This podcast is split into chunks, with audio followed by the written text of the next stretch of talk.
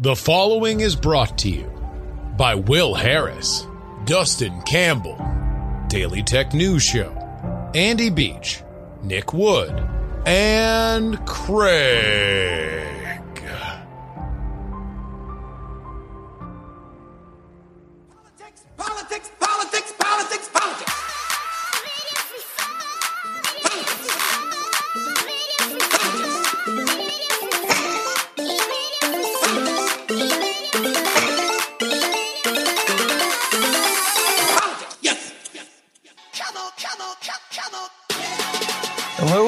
Your guest host, Bill Scher, for this Friday edition of Politics, Politics, Politics. Uh, our illustrious host, Justin Robert Young, has kindly had all of his guest hosts offer a podcast of their own for the Friday edition. And I am the host of the history podcast, When America Worked. And I say that word host very loosely because I have produced a grand total of one episode of this podcast. Uh, as, as you will hear, these are not, these are not throwaway podcasts. This is a, these are deep scripted history dives. They are laborious endeavors and they aim to tell stories that I honestly don't think you would find anywhere else because the theme of the show is great things that were achieved by pragmatic means. So it's not, uh, there's not huge heapings of murder mysteries and sex scandals and, and the like. Although this one that coming up does have a little bit of a sex scandal in it. But, uh, on the whole, I think they are stories that really help tell the story of America and they don't get told.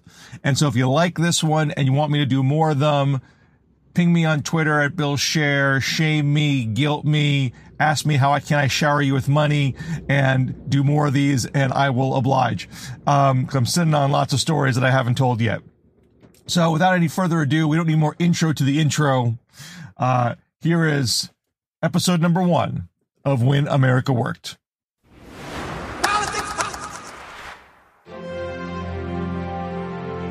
Welcome to When America Worked. True Tales of America's Pragmatist Heroes. I'm your host, Bill Scher, and for this debut episode, we are going to talk about the person who I would argue represents the greatest distance between most good done for the world and least amount of public recognition. And that person is Edward R. Stettinius Jr. There are a few controversial points I'm going to make in this episode. Number one, Stettinius deserves the most credit for the creation of the United Nations. Two, the United Nations has done an enormous amount of good for the world. And number three, and this is where I'm going to begin the story, if a different member of Franklin Roosevelt's administration hadn't gotten involved in a sex scandal in 1940, the United Nations does not happen. So let's start September 18th, 1940. FDR is bringing his cabinet to Alabama for the funeral of the Speaker of the House, Alabama Congressperson William Bankhead. They're returning from Alabama, and FDR's cabinet is with him, but the Secretary of State, Cordell Hull, could not go because he was sick. He was often sick. He had diabetes and he also had tuberculosis at this time. And the Undersecretary of State, Sumner Welles, went in his place.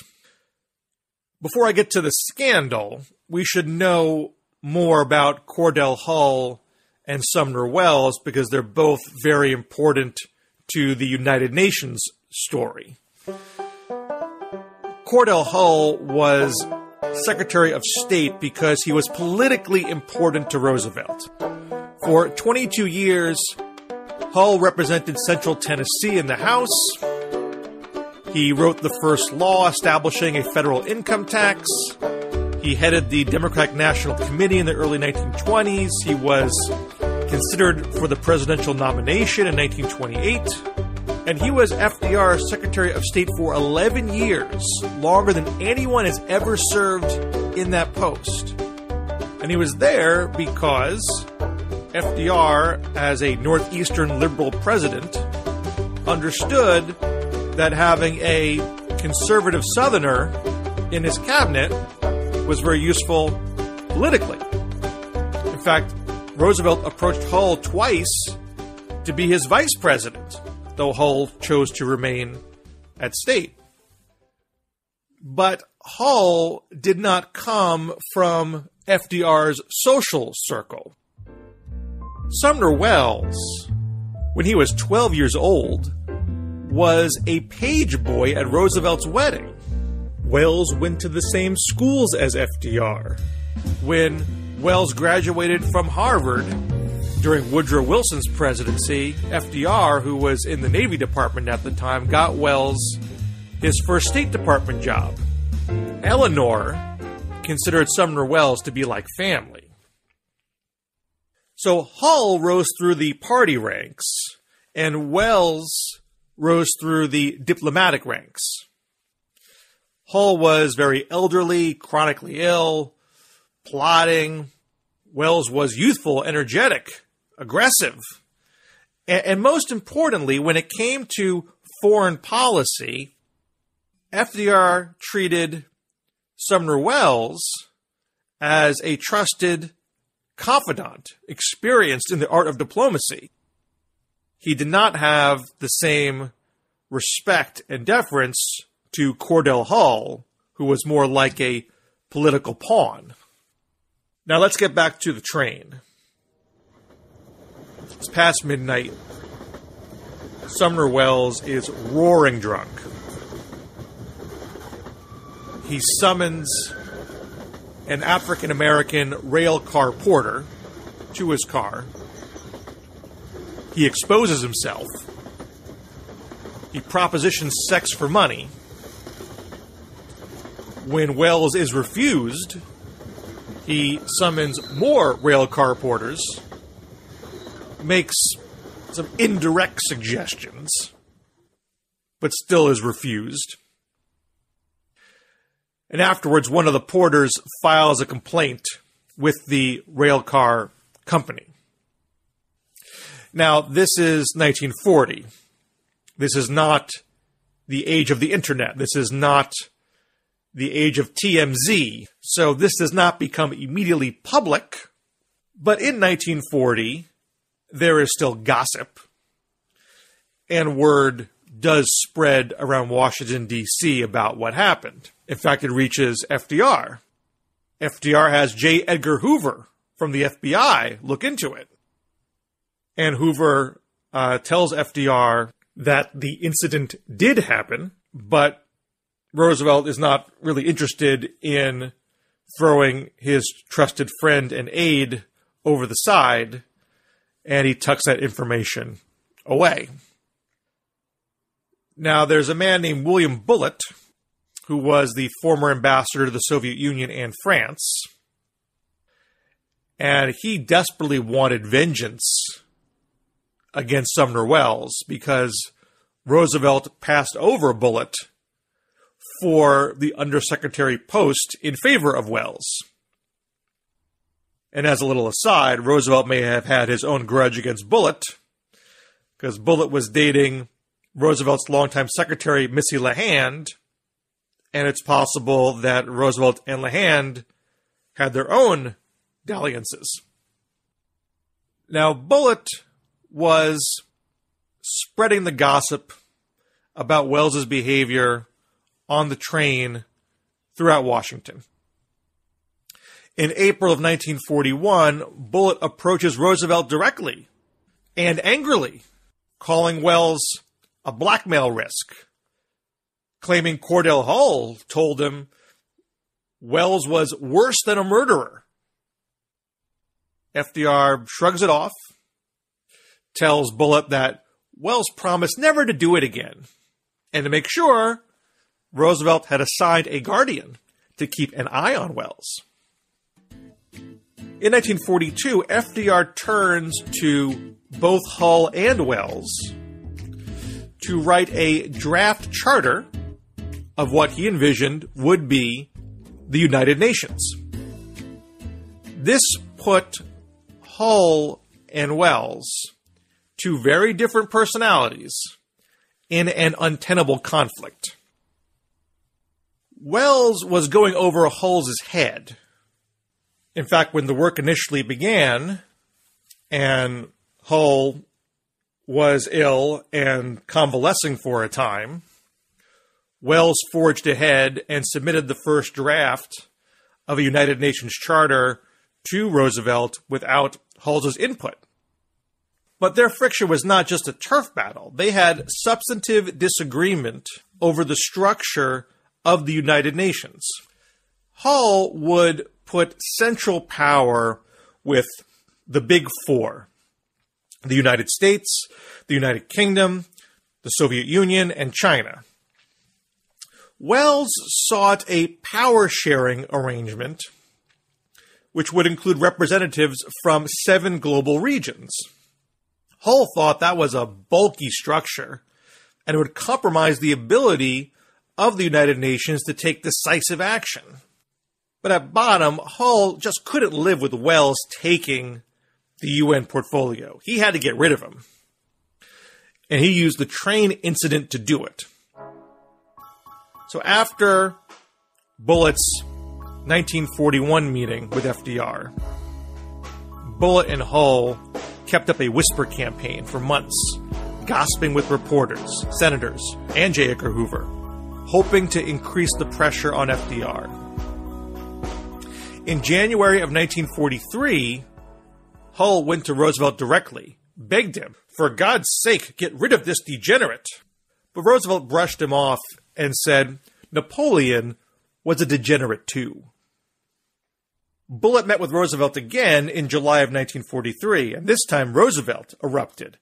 What if he does behave that way when he has been drinking? You're talking about Welles has been unchristian. Besides, Roosevelt needed the counsel of Welles far more than that old fool Hull. But Roosevelt was ultimately unable to side with his friend. By August of 1943, the rift between Hull and Welles had seeped into the pages of the New York Times. So details of the sex scandal probably would not be far behind. Cordell Hull sensed opportunity and went back to Roosevelt. He threatened to quit if Welles was not sacked first. Roosevelt saw he was cornered. So he tried to cushion the blow by asking Welles to move to a lesser post, but Welles opted to simply resign. So to replace Welles, FDR turns to an unlikely figure, Edward R. Stettinius Jr. And I submit to you that if Sumner Welles does not drunkenly, sexually proposition male railcar porters on the way back from the Bankhead funeral. And if Cordell Hull does not shiv Welles with that information, Edward Stettinius does not join the State Department. He does not, in short order, become Secretary of State and the United Nations does not happen. So, who was Edward Stettinius? Well, the man who would create the United Nations was born to the man who created the military industrial complex, Edward R. Stettinius Sr. In 1915, during the Great War, J.P. Morgan and Company had been contracted by Britain and France with the tacit approval of the then neutral United States, to supply them with weapons and other material necessary to win the fight against Germany. Stettinius Sr. was recruited to do the job, and he was later named Second Assistant Secretary of War by President Woodrow Wilson. One general wrote a memoir which credited the elder Stettinius for serving the Allied cause by meeting the Allied deficit of munitions at a critical time. Stettinius Jr. began his adult life following in his father's footsteps, both in the private sector and the military industrial complex. Soon after Stettinius dropped out of college in 1924, he joined General Motors. General Motors was a client of JP Morgan, and Stettinius Sr. sat on the GM board.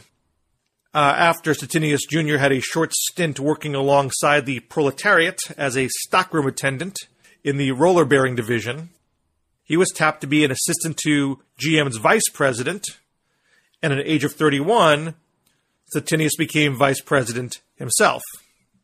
So Stettinius was born to an industrialist of the Gilded Age, but in his heart, he was a man of the progressive era. In his college days, his father scoffed at his socialistic interests, like creating an employment bureau to connect students with jobs. But Stettinius brought that spirit to GM he organized what would become the largest group life insurance program in history. During the Great Depression, he tried to combat unemployment with GM sponsored subsistence homesteads and work sharing programs that limited hours. So he developed a reputation as a businessman with a progressive bent. And as such, Roosevelt eyed Stettinius at the beginning of his presidency to help facilitate corporate cooperation to help tackle the Great Depression. It is wholly wrong to call the measures that we have taken government control of farming or government control of industry or government control of transportation. It is rather a partnership, a partnership between government and farming, a partnership between government and industry, and a partnership between government and transportation. A big initial part of Roosevelt's New Deal was the National Recovery Administration, or NRA. This was a partnership between public and private sectors tasked with maintaining economic production. In fact, this agency was inspired by Woodrow Wilson's War Industries Board, which Edward Stettinius Sr. served on. Now, Stettinius Jr. would be the NRA's liaison to the business community the chair of U.S. Steel was impressed with the work Stettinius did for the federal government, and he recruited Stettinius to join U.S. Steel as vice chairman in 1934. He became chair of U.S. Steel in 1938. So now Stettinius was not only one of the most prominent of America's industrialists, he also had the experience of government service at a time of national crisis. So when World War II breaks out in 1939, until 4:30 o'clock this morning, I had hoped against hope that some miracle would prevent a devastating war in Europe and bring to an end the invasion of Poland by Germany. For four long years, a succession of actual wars and constant crises have shaken the entire world. Stettinius gets called back to Washington, doing what his old man did, enlisting America's private industries in the war effort before America actually declares war. In the summer of 1941, at 40 years of age, Stettinius takes over control of the Lend Lease program. This was the program which lent the Allies military supplies, which would ostensibly get returned or replaced once the war was over. In that post, he developed a reputation as a solid administrator, but he was still a rich kid.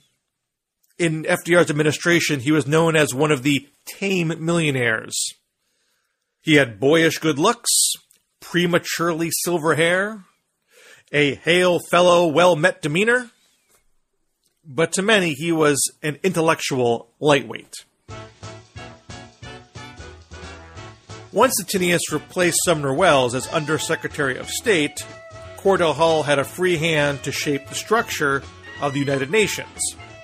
Gone was Welles's regionalist approach, and instead Hull worked closely with Special Assistant Leo Pasvolsky to produce a draft UN charter that empowered the Big Four.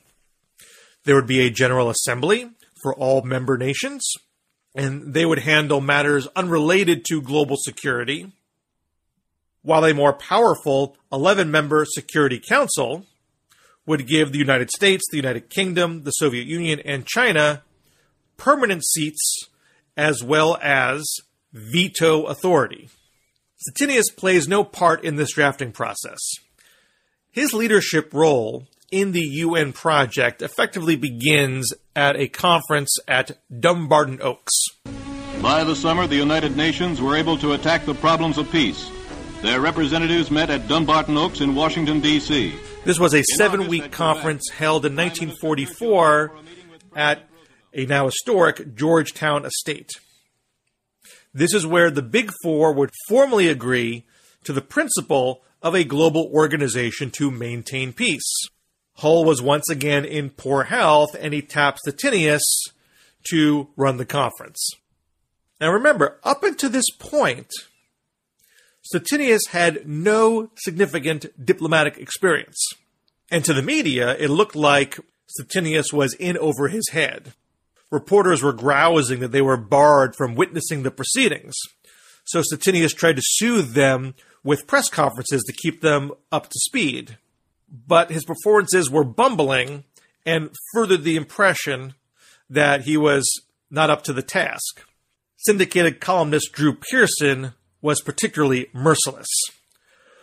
One of the saddest sights was to see Stettinius plodding along the rough roads of diplomacy like a youngster wearing his daddy's size 12 boots. But Stettinius had his reasons for keeping the press at bay. Negotiations had stalled over the veto. This was a very sensitive matter. It determined how much power the Big Four would be able to exert over the rest of the world. The Americans and the British came to Dumbarton Oaks with the view that a permanent member of the Security Council could not veto a resolution that involved a dispute to which it was itself a party. The Soviets strenuously object to this they argue that consensus, consensus among the big four, was essential to the whole project of global security. Without an expansive veto, then the communist nation could be steamrolled by the capitalist nations. So if this dispute leaked to the press that there was this big divide over a critical question, there would have been a huge public uproar that could have made it extraordinarily difficult for to get the parties to be able to agree and could have derailed the talks altogether. Pasvolsky led a small ad hoc committee to broker a compromise. Permanent Security Council members would indeed have the veto for disputes involving themselves, but only if the matter involved the prospect of military action. They would not have the veto for disputes of a pacific nature. So while the proposal would slightly weaken their veto authority, the major powers would retain their sovereign right to use force. But when the deal was cabled to Roosevelt and to Prime Minister of Britain Winston Churchill and to the Soviet leader Joseph Stalin, all three rejected it. Stettinius convinced his counterparts at Dumbarton Oaks not to let this impasse sink the whole conference. So instead, they would simply gloss over it for the time being. The preliminary charter approved at Dumbarton Oaks would only say that the voting procedure was still under consideration. Stettinius understood that this would have to be resolved personally by the three world leaders. Following Dumbarton Oaks, Hull resigned. His health was bad, but he was also sick of Roosevelt. He vented to a colleague who later wrote, Hull was tired of intrigue, tired of being bypassed, tired of being relied upon in public and ignored in private, tired of fighting battles which were not appreciated. But when Hull sent his formal resignation letter on November 21st, 1944, Roosevelt accepted it with a gracious and fateful reply. When the Organization of the United Nations is set up, I shall continue to pray that you, as the Father of the United Nations, may preside over its first session. That has nothing to do with whether you are Secretary of State or not at the time, but should go to you as the one person in all the world who has done the most to make this great plan for peace an effective fact. After being Undersecretary of State for little more than a year, Stettinius was promoted to Secretary of State. Some foreign policy professionals were unimpressed. Dean Acheson, then an Assistant Secretary of State, pegged Stettinius as a businessman who had gone far with comparatively modest equipment. Conventional wisdom held that this young fellow would be little more than a yes man to Roosevelt. Time magazine said few doubted that under Stettinius's regime, the real Secretary of State would continue to be Franklin Roosevelt. That's what Roosevelt wanted, and Stettinius was not naive about that fact.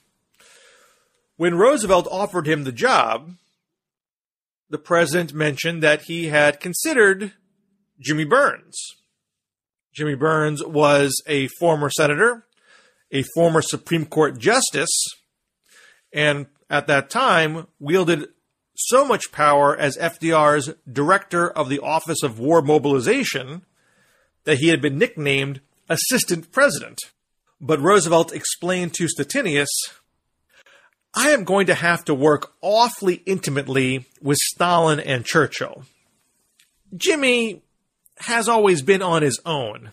I am not sure that he and I could act harmoniously as a team. Stettinius replied, In other words, Jimmy might question who was boss. Roosevelt said, That's exactly it.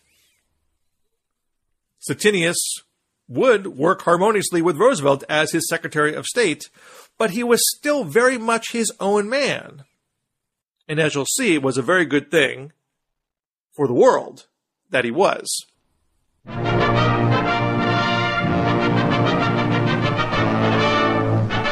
Here on the Black Sea, near the city of Yalta in the Crimea, is the meeting place of the leaders of Britain, Russia, and the United States.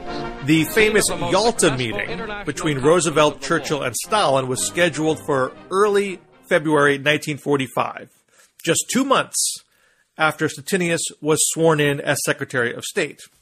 Beforehand, at the request of the State Department, Roosevelt sent a letter to Stalin and Churchill regarding the veto. Even though Roosevelt rejected the initial compromise proposal, now his letter advocated for the compromise. Churchill was siding with Stalin in favor of complete veto power for the major powers and still resisted the compromise. But even though FDR wrote that letter, or signed off on that letter, he was not deeply committed to the compromise proposal. On the way to Yalta, at a stop in Malta, Roosevelt said to Stettinius that he had a new plan. Jimmy Byrnes persuaded Roosevelt that the permanent members should not have the veto for any matter in which they were involved, Pacific or military. This was a troubling sign. Taking away the veto matter completely for matters in which the Big Four were involved, that was not going to fly with the Soviets. Probably not Churchill. Probably not the United States Senate. The whole issue of sovereign right to use force is what sunk the League of Nations proposal from Woodrow Wilson after the Great War. It seemed to suggest that FDR was not fully on top of the seriousness and the delicacy of the situation. So Stettinius ignored him and stuck with his own game plan at Yalta. At the opening night dinner on February 4th, Stalin said, It was ridiculous to think that a country like Albania should or could have an equal voice with their countries. And he could never agree to having any action of any of the great powers submitted to the judgment of the small powers. And after the dinner, during a private chat with Stettinius and the British foreign minister, Churchill said he was sympathetic to Stalin's view because everything depended on maintaining the unity of the three great powers. So the pressure was on Stettinius to change the minds of both Churchill and Stalin while also keeping his own president on board. On February 6, Stettinius read the veto compromise proposal to the three leaders, walking them through the various types of disputes involving the threat of force in which they would always have the veto, and the different scenarios involving peaceful settlement of disputes in which, if they were party to the dispute, they would lack the veto. The principle of consensus on military matters among the biggest nations would be retained, but the UN would be, as Stettinius argued, seriously jeopardized unless any sovereign state involved in a Pacific dispute had the right to present its case. Churchill was immediately persuaded, and he now accepted that without the veto compromise, it would appear as if the three great powers were trying to rule the world. Stalin didn't budge as quickly. He apologized for not having studied the Dumbarton Oaks Compromise closely in advance, but he still expressed lingering concern about disunity among the three of them, which could hamper global governance. Stettinius and now Churchill sought to assure Stalin the power of the UN could not be turned against the Soviet Union or any other permanent member of the Security Council. Stalin needed some more time to think it over. But Churchill lets Stettinius know that what he did was hugely important. He praised the magnificent job Stettinius did and explained the compromise and told him that both he and Stalin now really understood it for the first time. The next day, the Soviet foreign minister, Vyacheslav Molotov, announced his country's acceptance of the American position. Now that Stettinius's explanation and presentation had clarified the whole matter. They understood the limited veto fully guaranteed the unity of the great powers for the preservation of peace. After that was resolved, Roosevelt, Churchill, and Stalin hammered out some other agreements amongst themselves. This part did not involve major contributions from Stettinius, but the decisions they made would greatly impact Stettinius' ability to bring the United Nations to fruition. After accepting the veto compromise, Molotov saw an opportunity for a concession in return the Soviets wanted two extra votes in the United Nations General Assembly. The British got Canada and Australia, which were part of the British Commonwealth. Why should not Russia get Belarus and Ukraine? Roosevelt reluctantly agreed to support their inclusion, but insisted the formal approval of their membership would come at the final UN conference, which was being planned for April. That was where all the participating nations of the world would come together and agree on the final United Nations Charter. The three leaders agreed that at that conference, participation would be limited to nations that declare war on at least one of the Axis powers by March 1st. Some nations in particular, six U.S. friendly Latin American nations had broken ties with the Nazis but had not formally declared war. So if they wanted to be part of the UN, they would have to take that step. Stalin made clear, though, that this deal, this offer, did not apply to Argentina, which was still informally keeping its alignment with Nazi Germany. Stalin told Roosevelt and Churchill, I am not for the Argentines. I do not like them. Roosevelt and Churchill also leaned on a very reluctant Stalin to agree on a statement supportive of a democratic Poland. The Soviets had recently put in place a provisional government over the protest of the pro democracy Polish government in exile based in London. The agreement at Yalta pledged that Poland would be reorganized on a broader democratic basis with the inclusion of democratic leaders from Poland itself and from Poles abroad. Why does all this matter? Why am I telling you about all these little side agreements that don't involve Stettinius? Well, I want you to see what it takes to navigate a multinational negotiation in an attempt to achieve world peace. So these things seem like minor matters right now, irrelevant to the core principles of the United Nations and global governance. But all of these issues will collide at the final UN conference in San Francisco. And Stettinius would be the one to do the most to navigate these conflicts and forge the final charter. Now, he could not do it all himself, he would need some help. And he got it from the United States Army Signal Security Agency, which we now know today as the National Security Agency, or NSA. The U.S. Army had developed its cryptology capacity and expertise during the 1930s under what was then called the Signal Intelligence Service. After the agency had proved its worth to the military in World War II, and the war was nearing a close, the Signal Security Agency's codebreakers were put into service of the State Department in order to ensure the success of the United Nations project. Between Yalta and San Francisco was a conference in Mexico City with several Latin American nations. In advance of Mexico City, Stettinius would get a taste of the intelligence which would help guide his diplomacy. So going into the conference, Stettinius knew that the Latin American countries were dedicated to bringing in Argentina from the cold.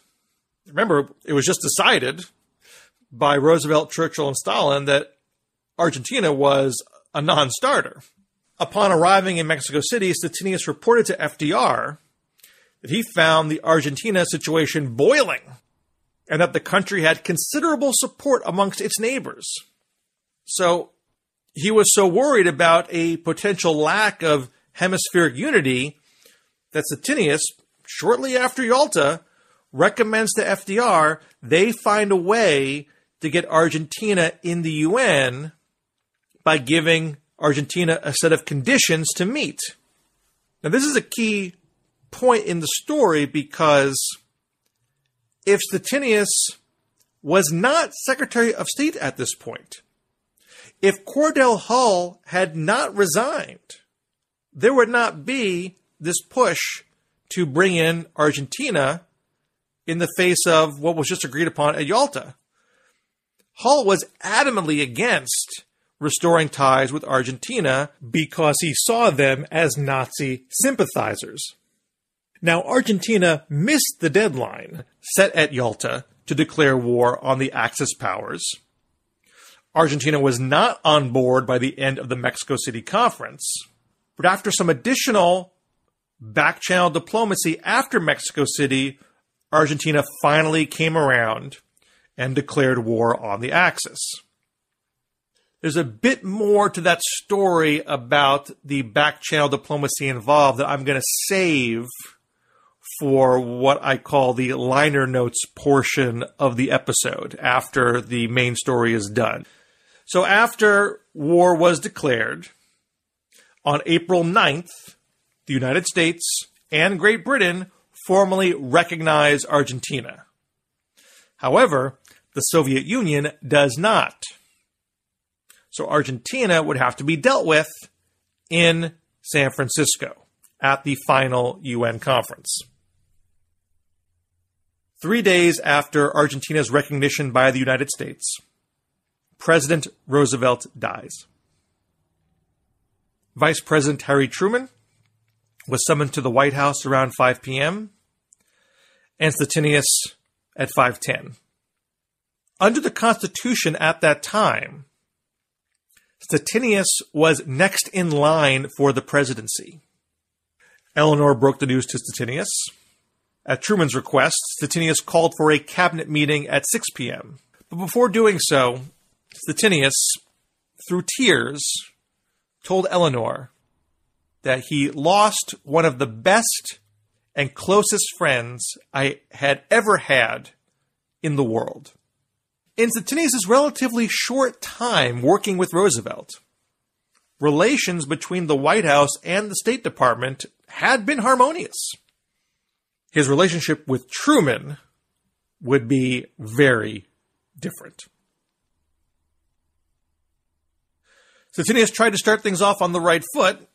At the cabinet meeting, he spoke on behalf of the group, pledged to support Truman fully, and then following the presidential oath of office, Stettinius asked Truman to make his first decision as president.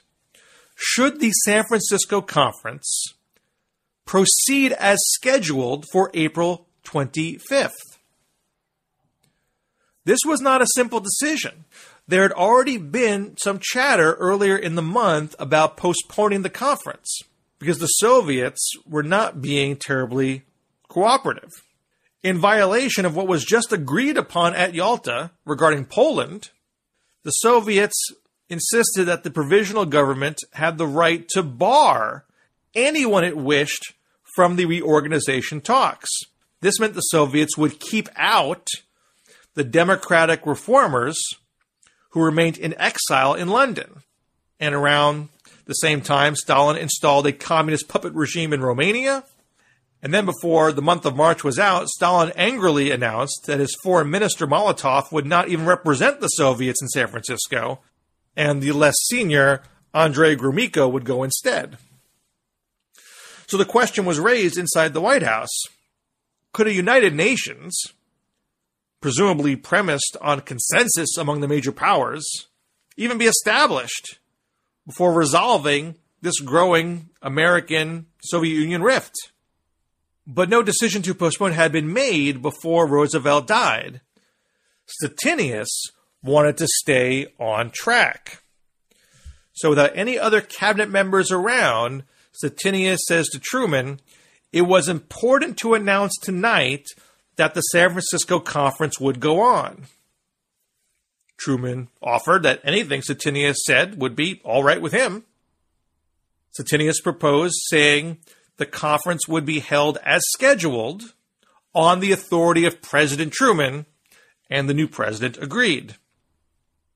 The following day, Truman told Stettinius I shall not go to San Francisco. You will go to San Francisco and, as chair of the conference, conduct the meeting with great success. Hours later, Truman met with Jimmy Byrnes, the man FDR had passed over for state. Truman told Byrnes he was now under consideration for taking over as Secretary of State. Why would Truman do that? Because Truman thought Stettinius was an idiot. Years later, Truman vented to a biographer Stettinius was as dumb as they come. More charitably, Truman also said Stettinius was a fine man, good looking, amiable, cooperative, but never an idea, new or old. Rumors that Stettinius' days at state were numbered hovered over the San Francisco conference and diminished his stature. But he still had help from the SSA going for him delegations to San Francisco, not using private cables for communication, were graciously offered the use of the Army's communications facilities. So Stettinius received intercepts from all the participating nations except for the Soviet Union, helping him understand what problems lay ahead.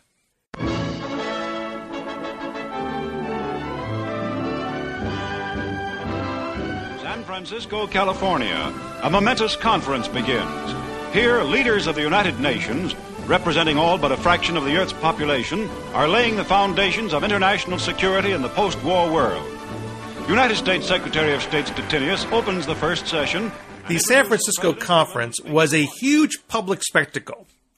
850 delegates from 50 nations, 2,650 staff members, 2,500 journalists.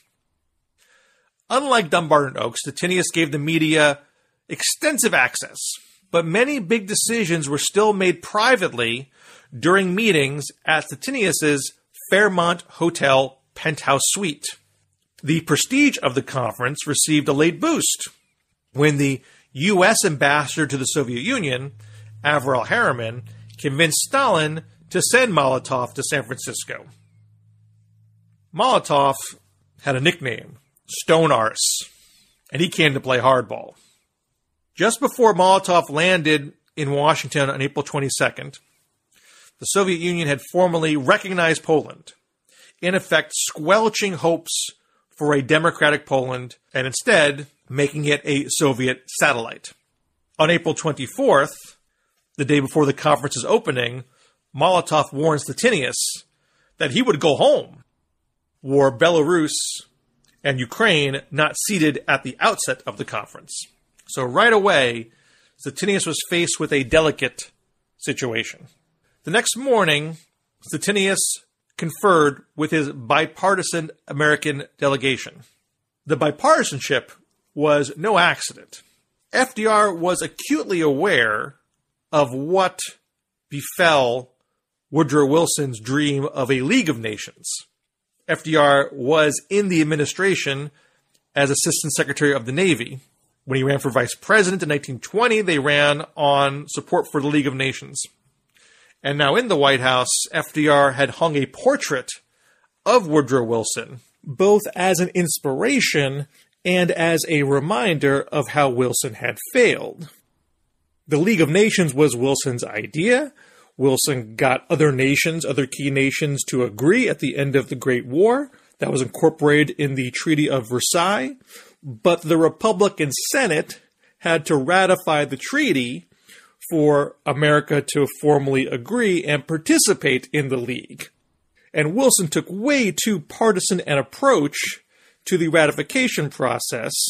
The Republican Senate rejected the treaty, and so America never participated in the League, and the League became a shell of what Wilson had envisioned.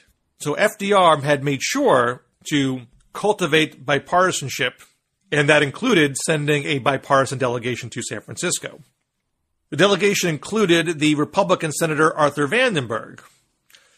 Vandenberg had recently converted publicly from being an isolationist Republican to an internationalist. But the Michigander retained a deep skepticism toward the Soviets. An uninvited guest to the San Francisco party was Assistant Secretary of State Nelson Rockefeller. Rockefeller carried the Latin American portfolio. He was young, ambitious, very brash. He wanted to function as the unofficial liaison to the Latin American nations, which was a sizable block of 19 votes. So at this meeting, in Stettinius's penthouse suite, Rockefeller informs the American delegation the only way we get their votes, the Latin American votes, for Belarus and Ukraine's admission is to give in to their desires on Argentina. Now, even though the U.S. had recognized Argentina not too long ago, this was still a Nazi adjacent country in the minds of many Americans, including those in the American delegation. So it was not a given that the U.S. was going to get behind that proposal. In fact, one member of the delegation questioned who Rockefeller was really working for. Are you the ambassador to the Argentine or the ambassador of the Argentine? Stettinius knew Argentina remained a sensitive matter, and Rockefeller's rogue diplomacy was recklessly stirring up the Latin American delegation. Stettinius uh, confided that to his diary. But Stettinius was also influenced by those SSA intercepts, and they showed that Rockefeller was not misrepresenting the depth of the Latin American commitment to Argentina and regional unity. Stettinius knew that Ecuador was leading a multi nation effort to pressure Stalin to drop his opposition to Argentina. He knew that Colombia had told the Soviets that blocking Argentina would impair their newly formed diplomatic relationship. If the Latin bloc was prepared to confront the Soviet Union over Argentina, then that raised the prospect of a Latin American walkout of the conference and the collapse of the conference altogether. Stettinius knew Argentina had to be traded for Belarus and Ukraine. Making that trade required a delicate orchestration. First, on the evening of April 25th, Stettinius met with the American delegation for the second time that day. He floated a proposal admit the three nations as initial members, but they would have to wait a few weeks before being able to participate in the conference. The room unanimously supported that proposal, with the exception of Vandenberg. The next morning, Stettinius called Truman. He knew Truman had a great distaste for Argentina, but Stettinius explained this deal was necessary to fulfill Roosevelt's Yalta commitment to support the admission of Belarus and Ukraine. Truman grumbled that Argentina didn't deserve it, but he relented. Stettinius then informed the Latin American representatives that he was ready to support Argentina in exchange for their backing of Ukraine and Belarus. Now, let me emphasize again these are all actions that Cordell Hull would not have done if he was still at state. In fact, Hull was complaining from his hospital bed at the time that Stettinius' incompetence was letting in a fascist government into the United Nations. Stettinius withheld his machinations from Molotov. At the April 27th meeting of the steering committee, Molotov brought up the issue of Belarus and Ukraine. The steering committee was composed of 46 delegation leaders, and while its decisions were then ratified in the plenary session, the steering committee effectively determined the positions of the conference. Molotov requested original membership for Belarus and Ukraine, and he won unanimous approval. There was pushback on an additional request from Molotov for immediate seating at San Francisco, and Molotov held off. But Molotov had his own secret plan. Ahead of the steering committee meeting, he had pressured the foreign minister of Czechoslovakia. Czechoslovakia was occupied by the Soviets at this time.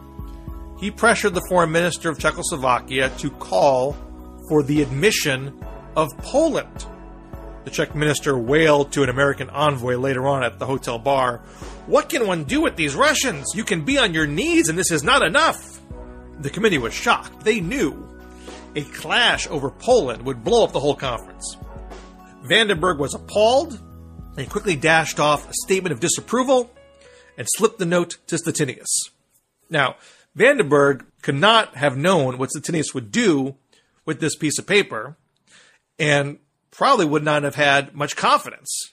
Vandenberg was dismayed when he learned Stettinius would be the one leading the delegation without Truman present. He wrote in his diary on, on April 13th, up to now, he has only been the presidential messenger.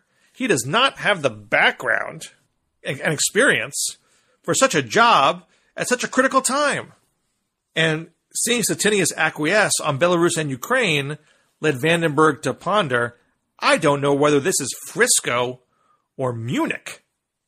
So Vandenberg was pleasantly surprised when Stettinius stoutly read the statement verbatim, reminding the conference that the United States had honored our Yalta engagements in behalf of Russia. There are other Yalta obligations, such as a new and representative Polish provisional government. The conference could not, in good conscience, recognize the current Polish government. Vandenberg beamed in his diary He never hesitated an instant. The Belgian representative in the steering committee recognized Molotov was going to lose this, but he did not want him to be humiliated. So the Belgian representative shepherded through a motion expressing the hope Poland would organize a new government before the conference was over, and that motion prevented an up or down vote on the Molotov proposal. Still, that was not the end of the Poland dispute, and Argentina was yet to come. On the evening of Saturday, April 28th, Stettinius brought Molotov to his penthouse suite, along with the foreign ministers from the other major powers and representatives from four Latin American nations. The Latin American representatives asked Molotov to support Argentina, reminding him that they had voted for Belarus and Ukraine. Molotov said he could not back Argentina without ceding Poland as well. The Latin said, forget that, as did Truman once Stettinius reported back to him from the meeting. So when the 14 member executive committee met on April 30th, there was no compromise in hand.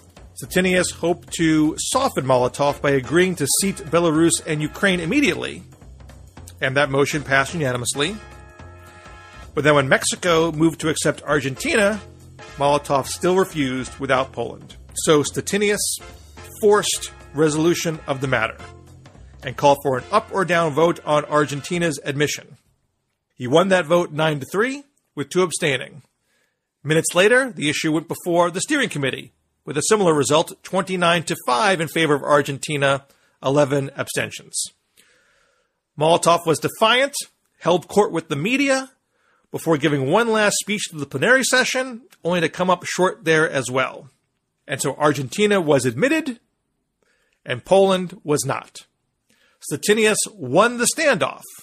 And not only had he managed to keep Poland out of San Francisco, but he kept the Soviet Union in. At an evening meeting of the major powers in the penthouse suite, hours after the vote, Molotov shows up in a good mood. From now on, matters should go smoothly, he told Stettinius. Stettinius had succeeded in standing up to the Soviets without shattering their working relationship. Now, Molotov's good mood may have had something to do with the fact that he appeared to be winning the battle of public opinion.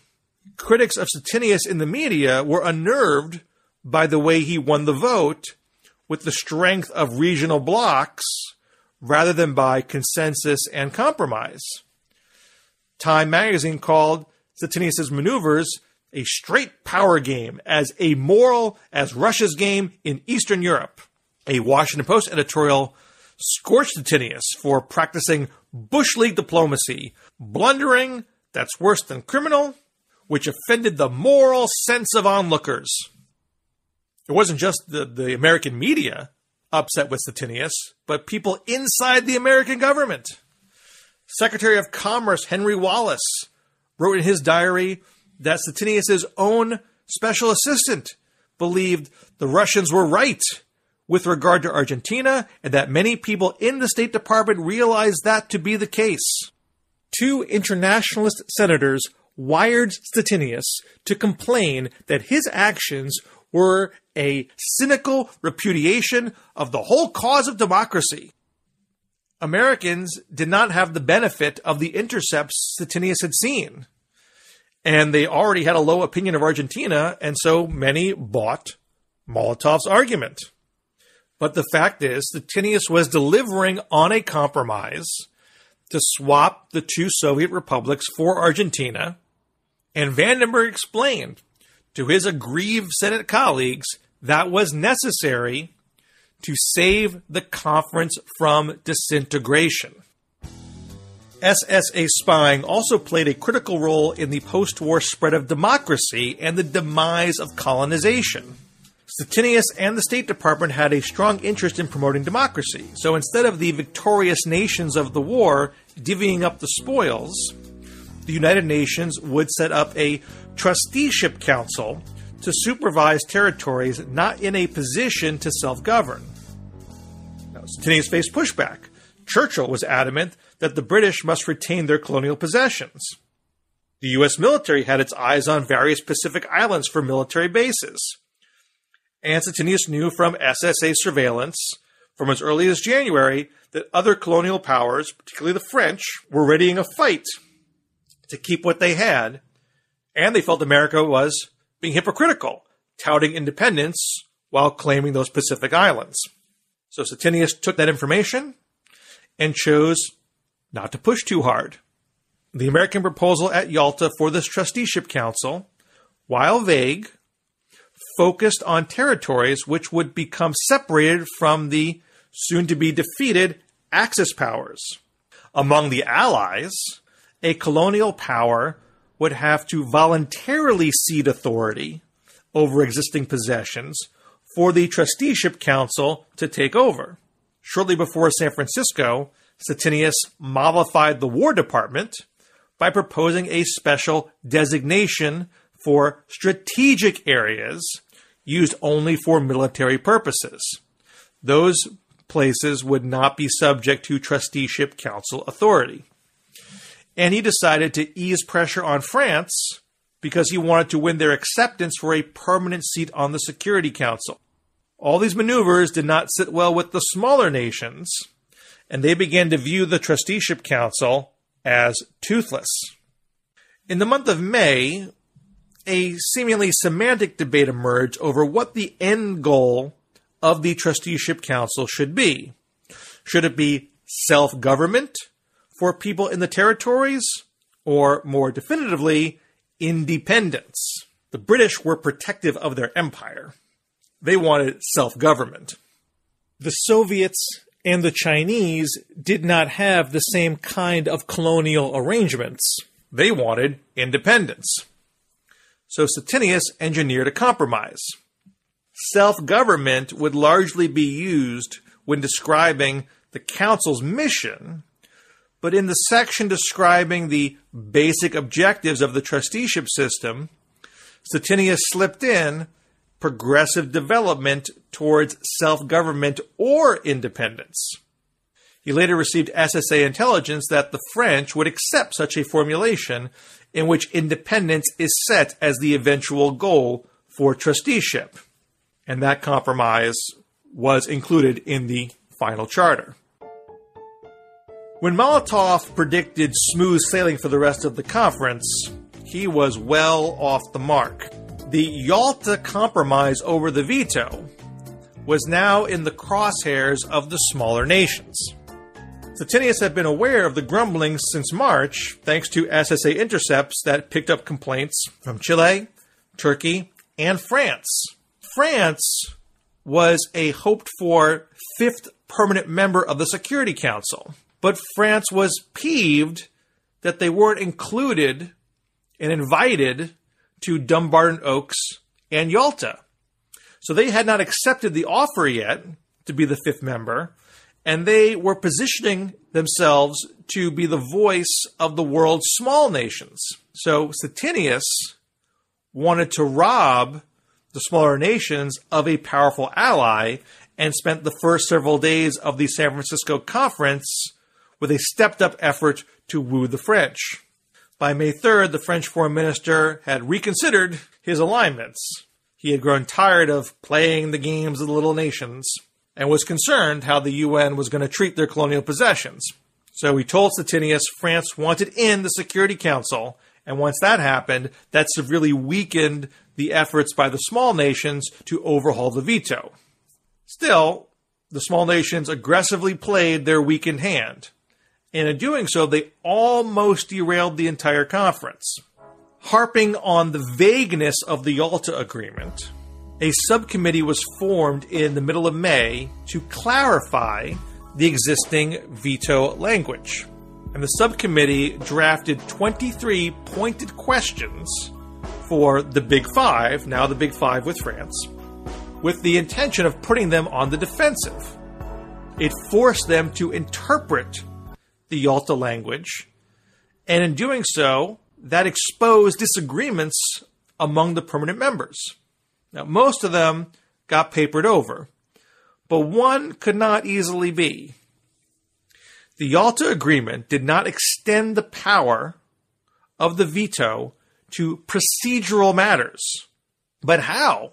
How would the Security Council decide what was a substantive matter and what was a procedural matter?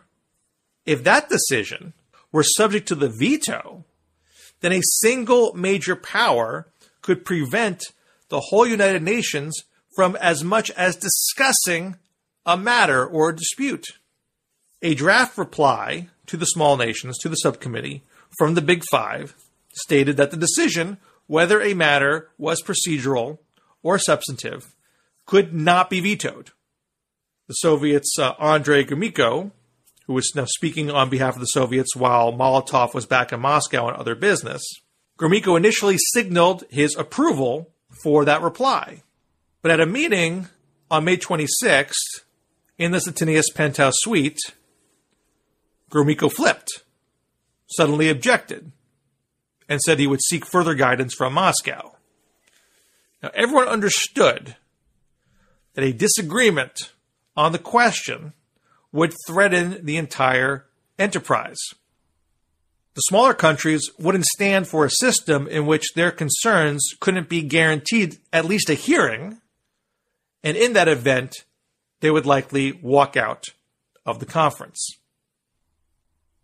Six days passed with the conference paralyzed, and then Gromyko announced that his superiors agreed with his objection. Stettinius attempted the following day to reverse him, but that was a futile effort. Stettinius recounted in his diary that tension in the room was extreme, and neither side would budge. News of the impasse leaked to the New York Times, and that prompted chatter that the whole conference might have to adjourn without a charter. Stettinius dismissed the negativity telling an aide, we are not going to adjourn the conference. We are going to have a charter and we are going to find an answer, and I have complete confidence. Stettinius returned to an insight that helped him navigate Yalta. He called Truman and explained that on previous occasions it had been found that Stalin had not always been informed of the instructions that had been issued by the Kremlin, and that on occasion it had been Molotov himself who had failed to inform his superior. Now, one of Roosevelt's closest aides, Harry Hopkins, was in Moscow at Truman's request to meet with Stalin and resolve the situation with Poland. So Truman approved on June 2nd, having Stettinius send a telegram to Hopkins asking for an immediate direct appeal to Stalin over this veto impasse. Hopkins and Stalin were in the midst of sealing a deal over Poland. The U.S. would not insist on including the London exiles in Poland's government. In return, Stalin offered to incorporate eight Poles outside the current regime, three from London, into deliberation on the future government. This was, in effect, conceding that Stalin would retain control over Poland and it would not be democratic. So now Hopkins had established a good working relationship with Stalin. And so in their final June 6th meeting, Hopkins cut to the chase. Would the Soviets accept not having a veto over procedural matters? Molotov was at this meeting and he tried to defend what had been the Soviet position, only to be interrupted by Stalin. He declared the whole thing an insignificant matter and directed Molotov to stand down. Stettinius had made precisely the right call in going around Molotov and making a direct appeal to Stalin. Celebrations broke out when Stettinius announced the news to the steering committee. The smaller nations were not as celebratory. The 23 question strategy did not change a thing, but they were unable to rally the rest of the conference to their side, and a final charter was in sight. By mid June, the drafting of the charter was completed, and the signing ceremony was set for June 26th, with the President of the United States to be in attendance.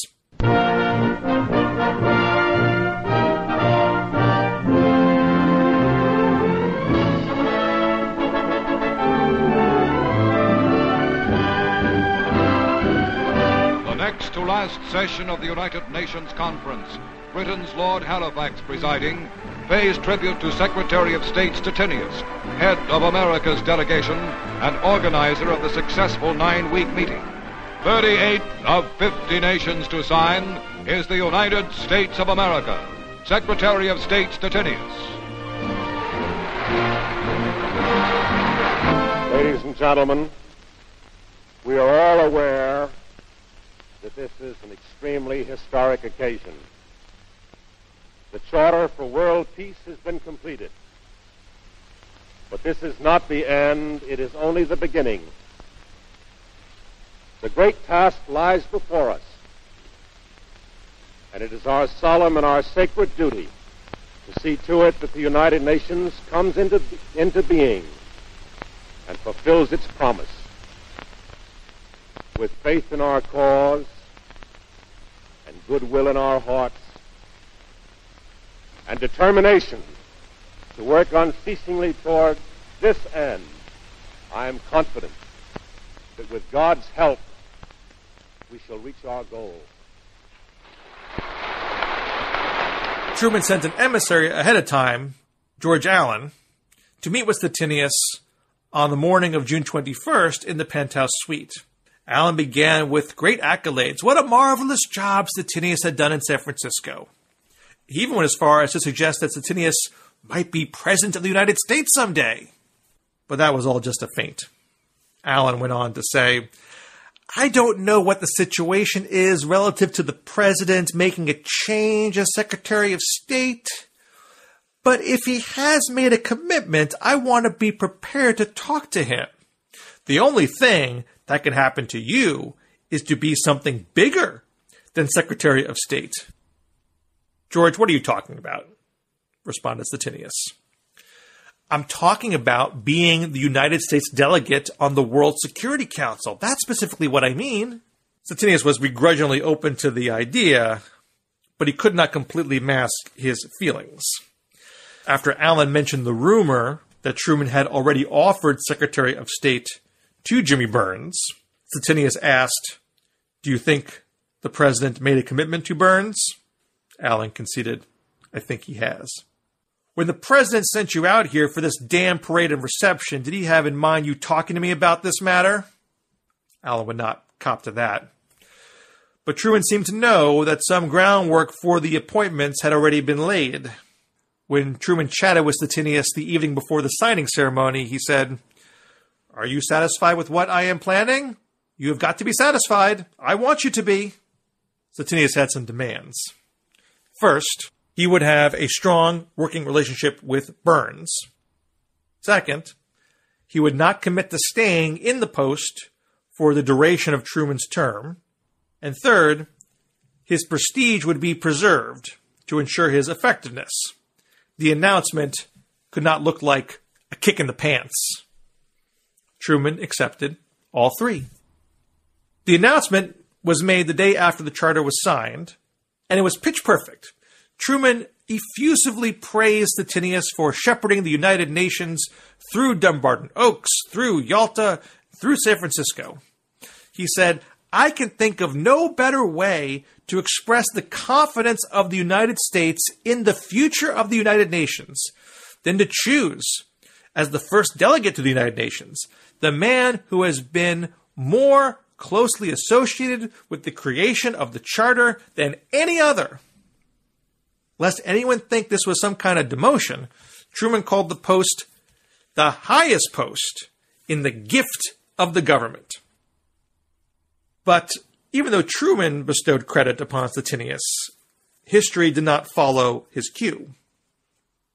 In November 1945, it was Cordell Hull who received the Nobel Peace Prize for being, as Roosevelt had christened him, the father of the United Nations.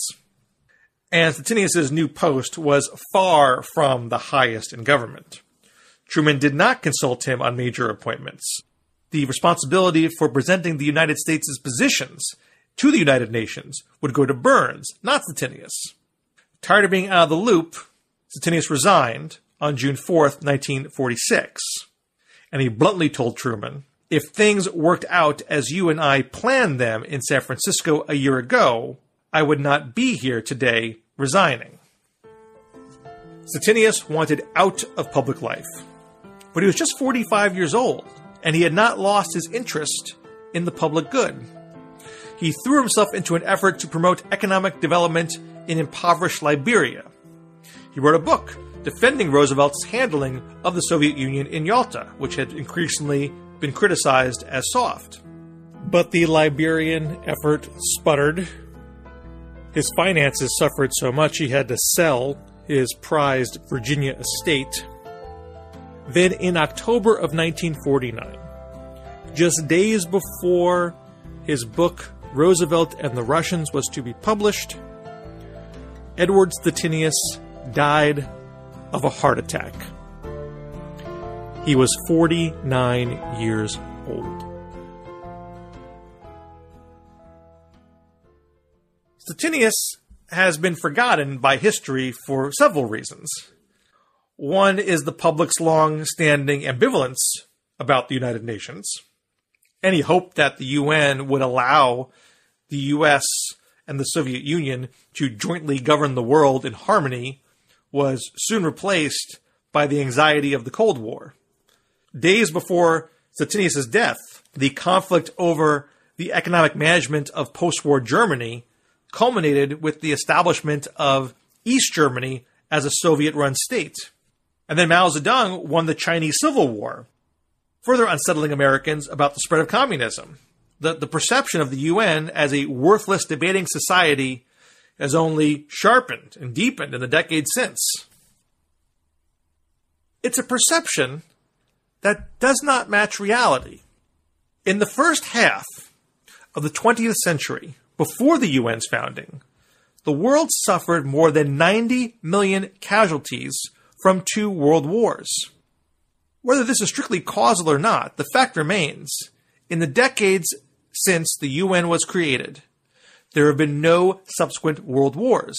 Those wars that were still fought resulted in far less carnage than might have otherwise been the case. The Human Security Report Project, a research center affiliated with Simon Fraser University in Canada, credits the United Nations in large part for the dramatic reduction in war related deaths from 240 per million in 1950 to less than 10 per million in 2007.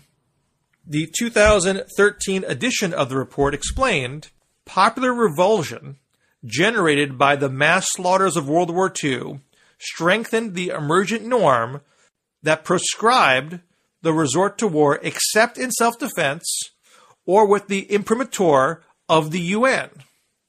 The report further argued that the end of the Cold War has led to a current period of new peace, in which a key proximate cause is the UN spearheading a massive upsurge in international activism directed towards preventing wars, stopping those that could not be prevented, and preventing those that had stopped from reigniting. An earlier version of the report found that after the Cold War, we saw a fivefold increase in the number of diplomatic interventions intended to bring armed conflicts to a negotiated settlement, such as the UN's involvement to settle civil wars in Cambodia, El Salvador, Guatemala, Liberia, and Mozambique. Beyond the dramatic reduction in bloody conflict, the UN proved to be a major catalyst in the spreading of democracy. In Stephen Schlesinger's account of the United Nations creation, he praises the Trusteeship Council for sparking the almost total decolonization of the world. Schlesinger cites the conclusion of former UN official Sir Brian Urquhart that the three chapters of the Charter on dependent peoples and trusteeship gave a momentum and a legitimacy to decolonization. That brings me to a second factor contributing to why Stettinius' work was unappreciated in his time and afterward. We as a people are much quicker to laud sweeping policies than careful compromises. Stettinius did not win an immediate end to colonization in the Charter. Advocates for independence criticized his trusteeship council language as watered down and self serving.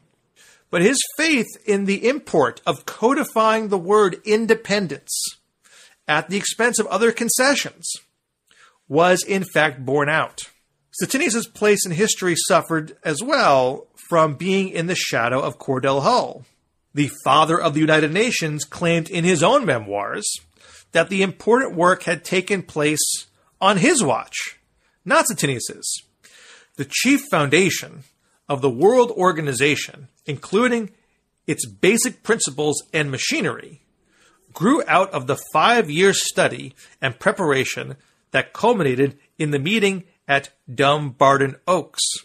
If out of the Charter of the United Nations that emerged from San Francisco, one were to take the Dumbarton Oaks proposals, the remainder would, in a large sense, resemble a tree without a trunk or roots. True enough, but the difficult diplomatic work of winning the necessary support from the nations of the world was the water that made the tree grow. Truman appeared to recognize this fact in his remarks announcing Stettinius' reassignment, but with Truman subsequently undercutting him, those remarks have failed to resonate over time. Not even the United Nations itself has memorialized Stettinius' contributions with so much as a plaque. The world is full of good ideas, but not everyone has the skills to make them reality. To Truman, Stettinius never had an idea, new or old. But as the historian Thomas Campbell observed, Stettinius was a man of action rather than ideas. Stettinius knew when to do the deal and when to stand his ground. He knew when to stand his ground in part because he was an eager consumer of clandestine surveillance. He was able to do the deals because, beyond his own personable nature, he had little interest in transparency for transparency's sake, and he cannily kept sensitive disputes quiet. Maybe his geniality didn't make Stettinius well suited for a long career in the political arena where cutthroat personalities tend to survive and thrive. But during his short tenure in the State Department, during the course of his short life, Stettinius did more than most to curtail the scourge of war. As the Episcopal priest who officiated Stettinius' funeral said, Blessed are the peacemakers, for they will be called children of God.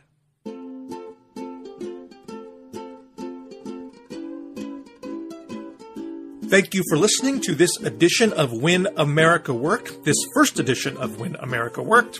I'm going to proceed to the liner notes portion of the episode, and the concept of a liner notes portion comes from the great podcast Cocaine and Rhinestones, which I certainly recommend you check out.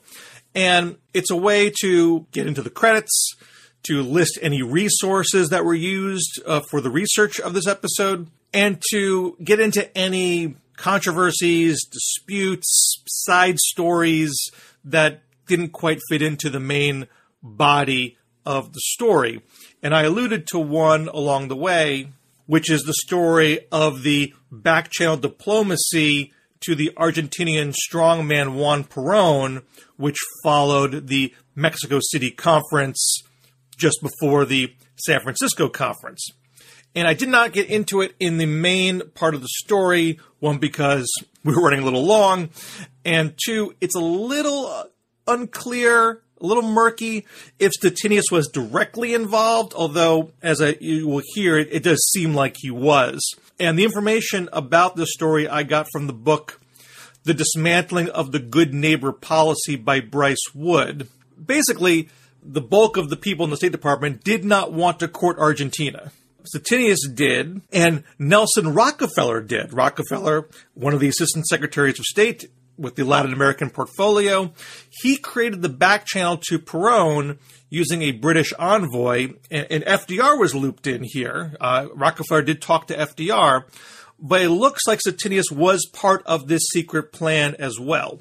As Wood writes, in efforts to shield themselves, Rockefeller and perhaps Stettinius left no trace in the State Department archives, nor apparently in their personal papers, that they made use of a British diplomat to get their message to Perón, thus bypassing the Embassy of the United States as well as the Department of State. And there's also a letter from one British official to another which cautioned if another Assistant Secretary of State found out about what was going on, he would, quote, blow both Rockefeller and Stettinius sky high in revenge, unquote. So think about that. The Secretary of State, in all likelihood, had to keep the rest of his own department in the dark to conduct this diplomacy, to create this back channel to Perón, uh, and that clandestine strategy worked out.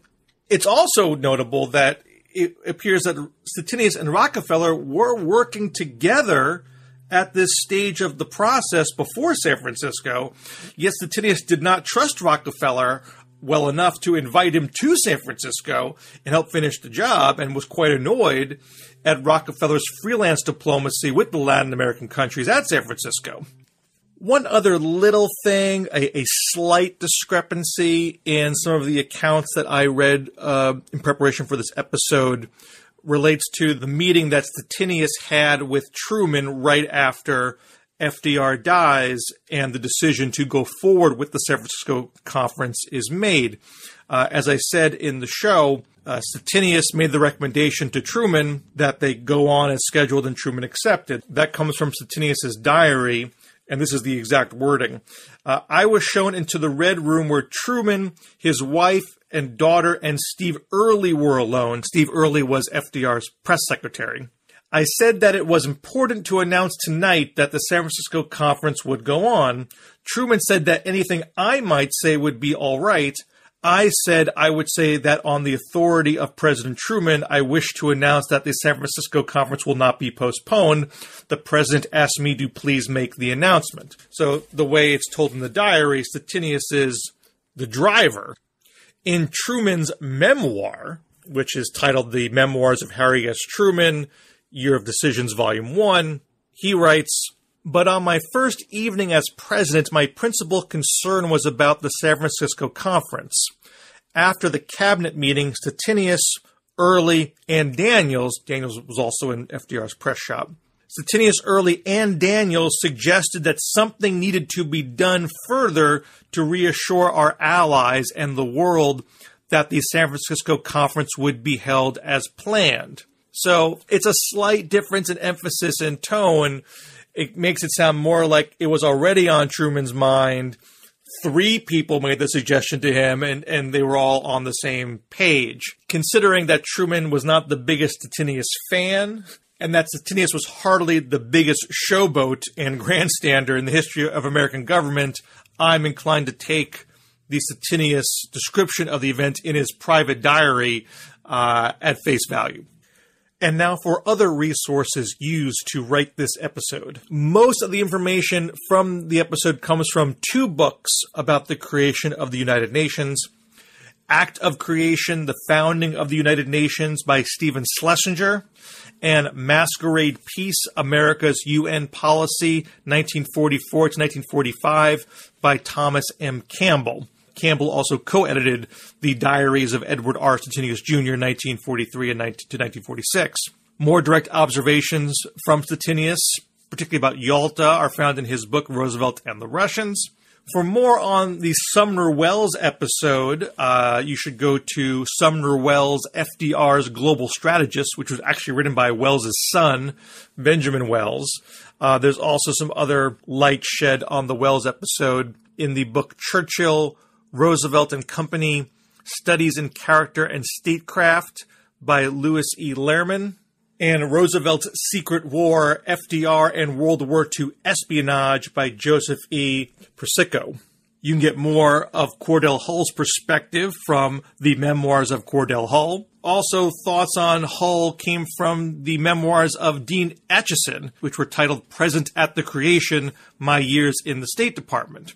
Uh, I also got a little bit uh, from a 2015 op ed in the Richmond Times Dispatch titled Virginia's Surprising Role in the Founding of the United Nations. That was written by G.C. Morse. That's about Stettinius. You can get more on Arthur Vandenberg from the book Harry and Arthur, Truman, Vandenberg, and the Partnership That Created the Free World by Lawrence J. Haas.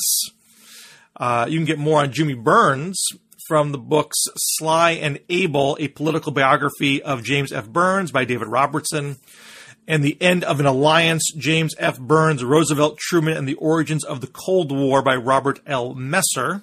Those uh, not so nice words about Stettinius from Truman, that came from an unsent letter to his biographer, Jonathan Daniels, uh, Daniels, which was mentioned just a few minutes ago, and an interview with Daniels. The letter was published in Off the Record, the private papers of Harry S. Truman, and the quote uh, from the interview you can find in the book In the Shadow of FDR from Harry Truman to Barack Obama by William E. Leuchtenburg. And that description of Stettinius' father as the father of the military industrial complex comes from the book The House of Morgan, An American Banking Dynasty and the Rise of Modern Finance by Ron Chernow. Chernow, who you may know of as the author of the very famous Alexander Hamilton biography. Uh, a lot of the historic audio you heard, including the voice of Stettinius at the end of the San Francisco conference, that came from United News newsreels, which were produced by the Office of War Information and are now housed at the National Archives.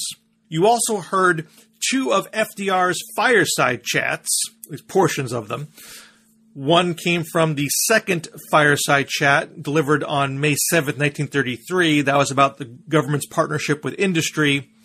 And the 14th fireside chat from September 3rd, 1939, and that was about the war in Europe. This edition of When America Worked was written, narrated, and produced by me, Bill Scher. Uh, some audio editing was done by Adam Dunitz, narrative consulting by Elijah Bacall, and the podcast art was created by Tom Papalardo. If you want to support this podcast and help keep it going, please subscribe and write a review with your favorite podcast service. Please share it with at least one friend who you think might be interested. You can support it financially through my Patreon page at patreon.com slash Bill Scher, and my name is spelled B-I-L-L-S-C-H-E-R. And you can also find the podcast on my website, which is scherable.com. And again, that is S C H E R A B L E dot com. I'm now going to get to work on episode two, which is going to be about Shirley Chisholm, and in particular, her little known friendship with the segregationist George Wallace.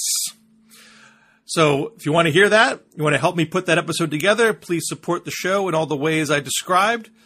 This has been When America Worked. Thanks again for listening.